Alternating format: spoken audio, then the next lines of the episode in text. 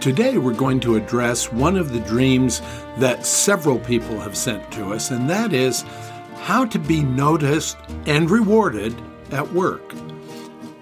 This is a dream that is part of our 12,000 Dreams initiative. Once again, we're helping 12,000 people achieve their impossible dream. That dream that, from where they stand today, seems unattainable. If you'd like to become part of that, there's a link in the show notes that you can take and share with us what your dreams are, and we'll work with our community to help you achieve your dream. Impossible or even smaller ones. And once again, a lot of people have been telling us that they would like to have a promotion at work, get better raises, to be noticed and rewarded. So that's what we're going to talk about today. To lay a background, you have to understand the three things that are required to really be noticed and rewarded. First, you have to do the job they want done and more. Second, you have to fit into the team, whether it's the work team or the full organization, if you're hoping for promotions outside of your current work team. Third, you must communicate your return on investment to management. You have to let them know what you are doing that allows you to be worth more to them so that they invest in you with a bigger raise or a better assignment. Now, I need to cover this issue of promotions as part of a reward. Many people are looking for a ladder, a step ladder promotion path. And that used to work back in the 1970s, before in the early 70s, during the industrial big corporate rage that took place from, say, the 1920s to the 1970s. Big organizations would have this career ladder path. And, and typically, I'm going to use General Motors as an example. Typically, from the very lowest entry level position to the very top at the chief executive officer, there were about 17 steps. So there were 17 rungs on that ladder that you could move up. In the 1970s, late 70s, through the 80s, and into the 90s, we saw a huge compression in companies. And, and companies went from 17 layers of management down to as small as six or seven. Now, there's been some change since, and there's been a few rungs added back in, but it's still much leaner than it used to be. And, and part of the reason for that is offsite teams and technology allowed a supervisor who used to be able to only supervise one to six people. That was the span of control that was deemed feasible to one to 20. And when you increase by that many, almost 400%, it decreases the number of people needed in mid management.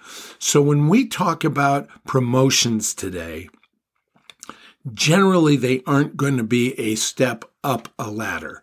There will be some, but not much. And if you want to know, you can do this exercise. Start with yourself and write down your boss, then their boss, then their boss and see how long it takes before you're in the chief executive suite.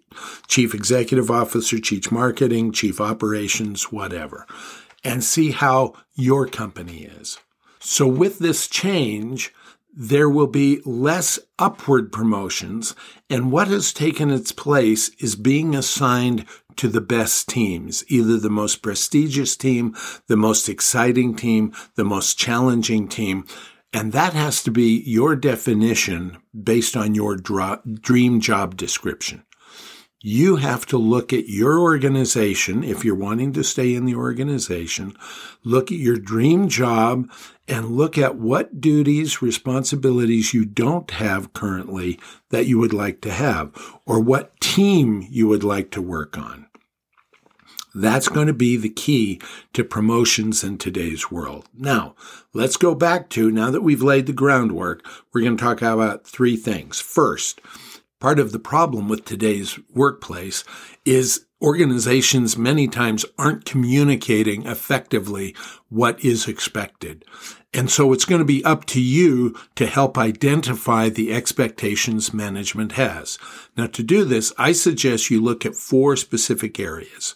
One, productivity. That's the number of items, the quantity of items you are to produce, process, create, whatever. Second is effectiveness. Do those units that you are processing, working on doing, achieve the result that is desired by management?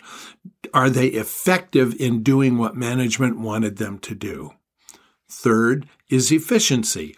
That is, are you able to do this task, this responsibility, with the least amount of resources, usually time and money, but it can also be other people. There are a lot of others, but it's how much does it take for you to produce per unit, whatever that unit is? And finally, quality. Quality is sometimes the toughest one. What is the level of excellence that management expects from you? Once again, most companies are not communicating this effectively to their people. So you need to ask questions. I would start by asking your peers, people who are doing the same job that you are, what they see as the expectations that are placed on you as a team, as an individual within that team. What are the expectations? You can ask supervisors, what are the expectations? What is it you would like? What would be the most valuable thing for me to do for this company right now? What would you like me to improve? Would you like me to improve my productivity, my quality, my efficiency, my effectiveness? What is it? Have that discussion with your supervisor. Then we suggest you create a graph. Go into a spreadsheet and create a graph where you identify here is the expectation and that is the bar and it creates a line across your graph. Then each week you track your performance. You may need to do it each day depending on the job you have. And you put in your performance into the graph and you start tracking what is happening. If your current productivity, efficiency, effectiveness, or quality are below the standard, then you're going to work to improve and achieve the standard. If you're already at the standard, you're going to work to improve and go beyond the standard. Now, you're not going to work on all four of them at once. You're going to select one, work on it for a while, graph it, mark it, and communicate what you've done to management, which we'll cover later. Those are the ways to begin to be noticed and rewarded for the job that you are doing. Is it meeting their expectations? Is it exceeding their expectations? Is it significantly exceeding their expectations? Second, you need to fit into the team. The team may be just your little work team that may be scattered throughout the world. It may be a broader division team. It may be uh, the whole company, but you have to fit in. And fitting in means fitting into the culture, fitting into the identity, fitting in to what they want as exceptional people. You don't want to fit in with mediocrity. You want to fit in with those who are leading the pack. And there are two major ways to do this. One is get a mentor. Get a mentor inside the company that will help you learn how to do and fit into the company. They teach you the written and the unwritten rules. They teach you who are the right people to associate with. They teach you what are the things that organizations look for. Is this an organization that fosters creativity or is this an organization that really wants the routine to be followed? What is the culture, the unwritten rules, the environment of that organization? The mentor can help you. Now, there are lots of great articles and books out there on mentoring and finding a mentor. I suggest that you do a Google search or go to your professional association or your union and see what articles have already been written on mentoring in your industry.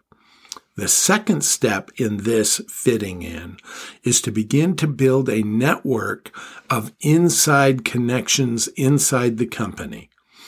Take a look at your job. Make a list of every person you have to interact with or could interact with to do your job better. You may choose that uh, part of your job is working with fleets. So you need to get to know the fleet managers, the mechanics, the purchasing agents. It may be that your job is to process paperwork and you need to know underwriters or you need to know other people. Get to know them. Explain that you want to help them do their job the best. You want to be able to provide them with what they need from you and would they be willing to mentor you and help you to do that? Make the connection two way. Ask them how you can help them and what they need from you to help their job be easier. Build that connection with others.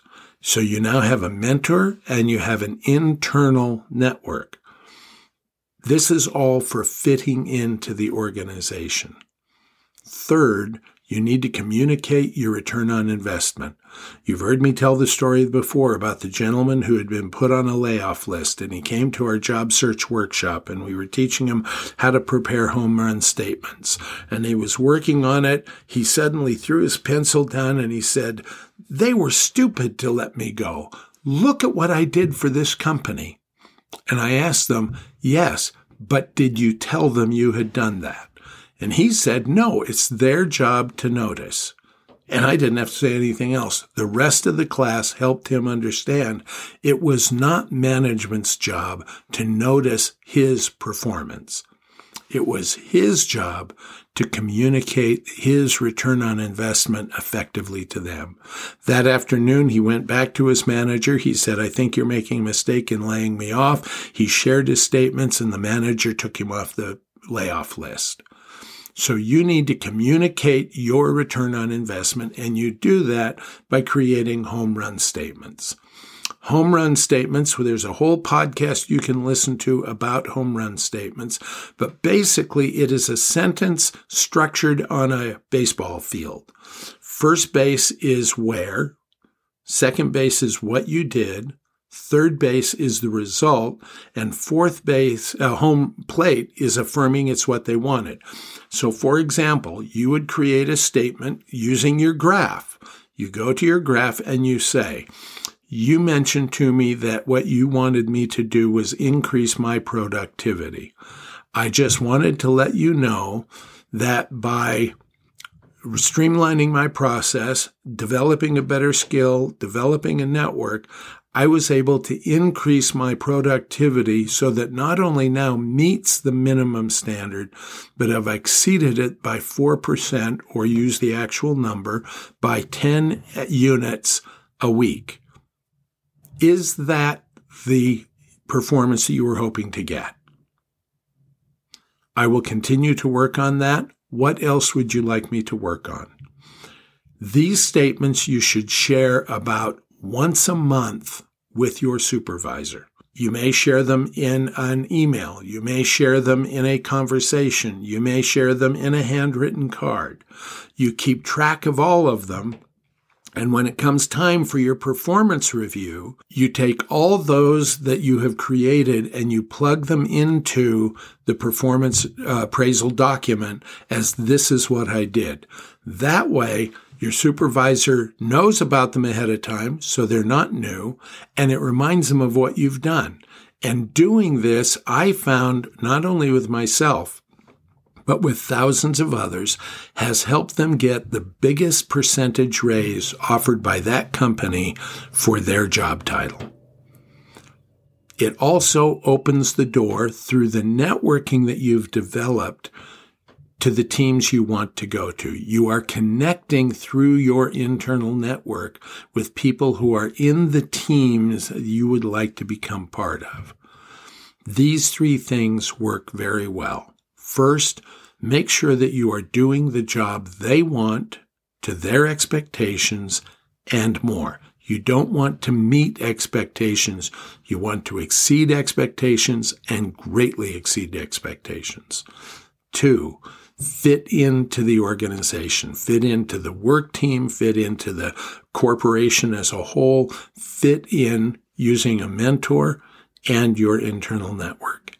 And finally, each month, communicate your return on investment. Share with them home run statements of what you have done that makes you worth more, makes you a better possibility on the team that they want. I hope this helps. Thanks for listening. I'm Larry Stevenson, and what are you going to do this week to let your dreams work? To reach the unreachable star.